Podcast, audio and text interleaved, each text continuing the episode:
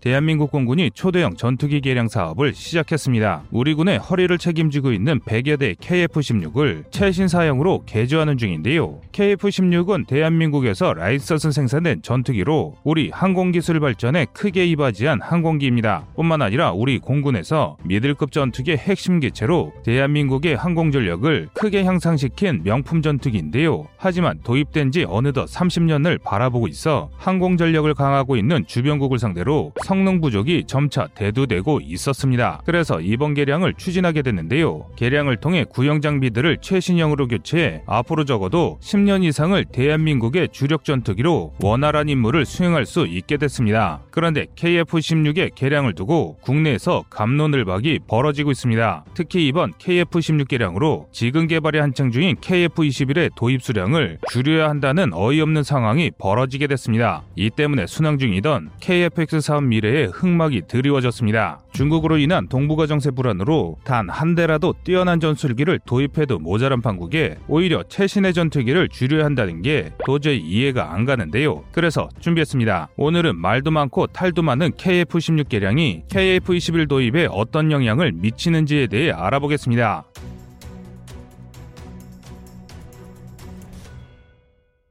2023년까지 이어지는 개량을 통해 KF-16 전투기는 KF-21 보라매가 등장하기 이전까지 계속해서 우리 군의 핵심 중추 역할로 활약할 예정입니다. 또한 우리가 상당수 부품을 생산할 수 있는 데다 창정비까지 가능해 현재 논란 중인 F-35처럼 정비 문제가 날 일도 없다는 장점이 있습니다. 그런데 대한민국 공군에는 전술기 제한이라는 치명적인 문제가 있습니다. 그래서 한국 공군은 이번 개량을 통해 KF-16을 줄일 생각을 할 것이 아니라 우리 공군의 전력 상 상승을 억제하고 있는 작전기 제한을 없애야 한다고 주장합니다. 현재 우리 군의 작전기 보유량은 공군이 원하는 500대에 훨씬 못 미칩니다. 예산 배분 과정에서 여러 이유로 전술기 추가 도입 요청이 거절됐기 때문인데요. 그래서 KF-16 개량에 찬성하는 이들은 KF-16과 KF-21 보라매를 두고 싸울 게 아니라 총 보유 대수를 늘리는 게 먼저라고 말합니다. 설령 KF-16을 KF-21로 교체한다고 하더라도 노화된 전투기를 퇴역시키면 차 차세대 전투기가 배치되기 전까지 전투력의 공백이 발생하기 때문에 KF-16 개량형은 선택이 아닌 필수라는 것입니다. 이에 대해 알기 위해서는 우선 KF-16 개량 사업이 어떻게 진행되는지를 알아봐야 하는데요. 얼마 전부터 KF-16 개량 사업을 두고 여러 말이 오가고 있습니다. 이미 개량이 시작되어 2023년까지 F-16 계열 전투기 전개 개량이 완료될 예정임에도 돈 낭비라는 비판이 나왔기 때문인데요. 특히 최근 KF5 추락 사고가 발 생하면서 이런 의견을 주장하는 이들이 늘고 있습니다. 그 이유는 우리 군이 보유한 F-16 계열 항공기 기령이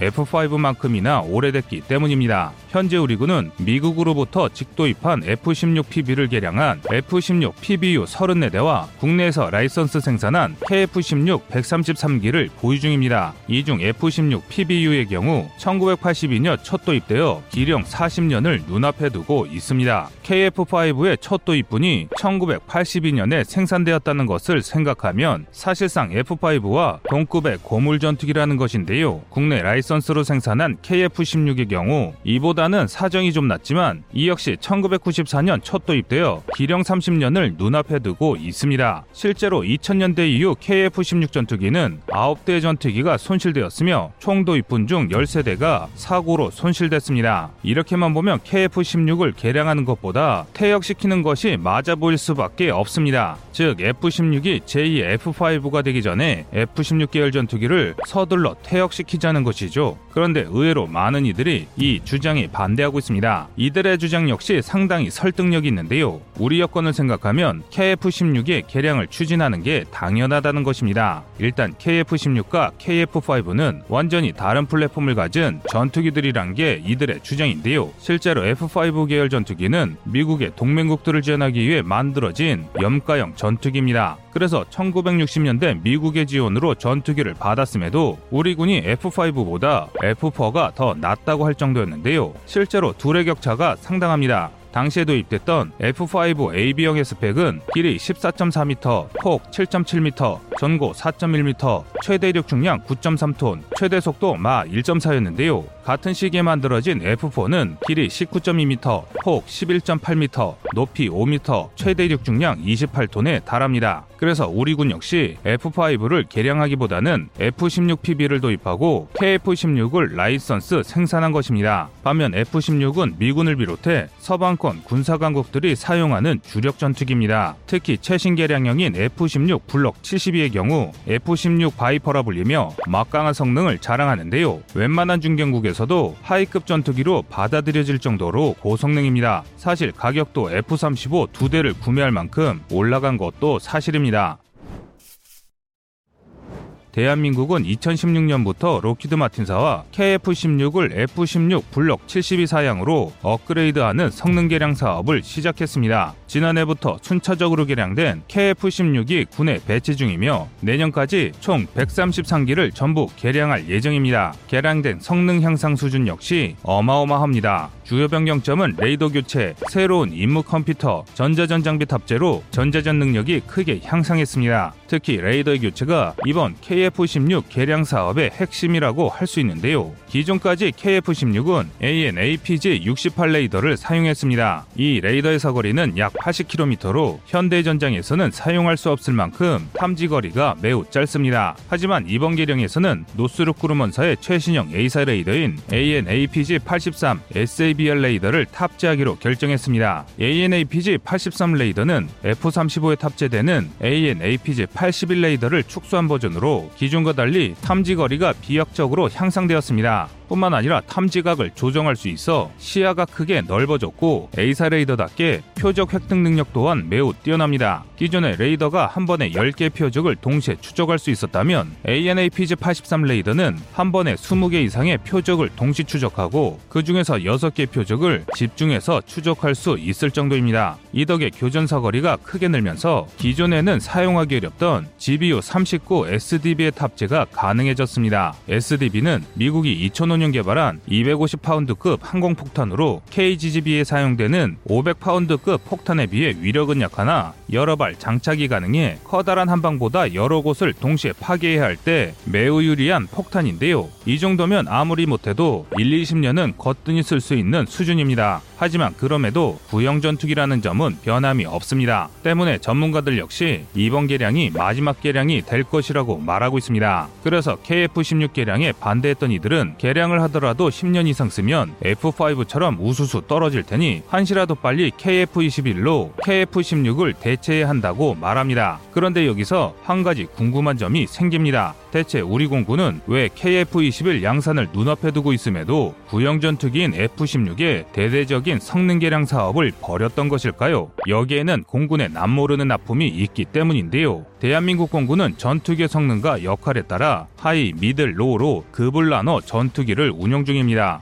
high급의 F-15K와 F-35A, middle급의 KF-16, low급의 F-4, F-5, FA-50으로 편성해 운영 중인데요. 공군은 이 기준에 따라 high급 전투기 120대, middle급 전투기 260대, low급 120대를 합쳐 총 500기의 전투기를 보유하고 싶어 했습니다. 하지만 합동참모본부와 국회 등이 예산을 이유로 공군의 전투기 보유량을 high급 120대, middle급 220대, low급 90대로 총 430대로 제한했습니다. 그런데 2010년대 KFX 사업이 본격적으로 진행되면서 문제가 일어났습니다. 제한된 middle급 보유 대수로 작전기를 확보하기 위해서는 KFX의 양산 대수를 줄이거나 쓸만한 F-16을 조기 퇴역시켜야 하는 어이없는 상황이 발생한 것입니다. 사실 둘 모두를 보유하기 위해서는 보유 제한을 수십 대나 초과하게 되는 것인데요. 그래서 군은 KFX의 양산 수량을 지키는 것보다 KF-16 개량에 집중하기로 결정했습니다. 이렇게 결정된 것은 당시 우리의 방산 기술력이 단기간에 이렇게 성장할 것이라 군 당국도 예상 못했기 때문입니다. 즉 지금 우리의 국방력은 우리 군 당국의 예상을 뛰어넘을 정도로 강력해졌다는 방증이기도 한데요. 당시까지만 하더라도 시의적절하게 결단을 내린 게 지금 상황에서는 안 맞는 선택이 되어버렸다는 것이죠. 과거 KFX 사업은 이제 막 설계를 끝낸 사업이었습니다. 즉 언제 나올지 모를 가상의 전투기 사업에 불과했습니다. 다시 말해 성공을 확신할 수 없는 국산 전투기에 매달려 무턱대고 버티는 것보다 이미 실물이 있는 KF-16을 개량하는 게 국가 안보 에 확보에 도움이 된다고 봤던 것입니다. 사실 이러한 결정은 우리 군 당국의 올바른 선택이었습니다. 국가안보는 미래의 막연한 기대로만 이루어지는 게 아니라 지금 당장 실행할 수 있는 무기 체계들로 구축하는 게 맞기 때문입니다. 그런데 문제가 생겼습니다. 우리 군이 생각했던 것보다 KF-21이 예정보다 빠르게 성공하면서 상황이 꼬이기 시작했습니다. KF-21이 KF-16을 월등히 압도하는 성능으로 등장해 베이비 랩터라 불리면서 우리 군이 KF-16 을 개량하는데 헛돈을 썼다는 소리를 듣게 된 것입니다. 이는 군으로서는 상당히 억울한 일이었는데요.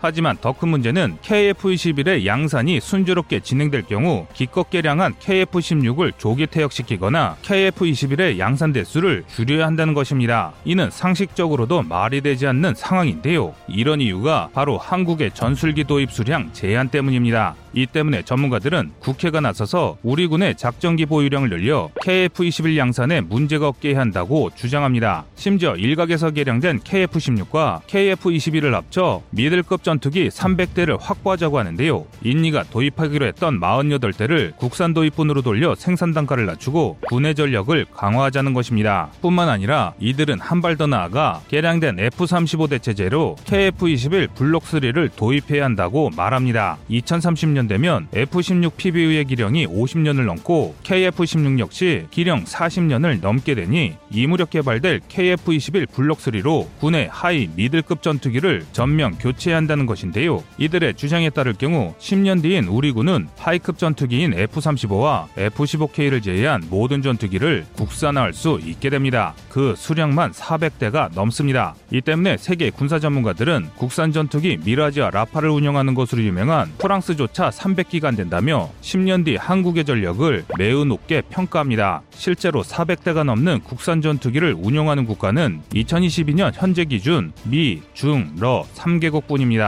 그만큼 세계는 한국의 공군 전투력을 높게 보고 있습니다. 그런데 지금 우리 공군의 전투력 증강에 발목을 잡는 것은 외산 전투기 도입이 아니라 오히려 20년 전에 설계되었던 부식화된 전술 규리입니다. 과연 지금의 혼란한 동북아 정세에 우리의 전술기가 430대가 맞는 것인지 다시 한번 고민해 볼 문제인 것 같습니다. 여러분의 생각은 어떠신가요?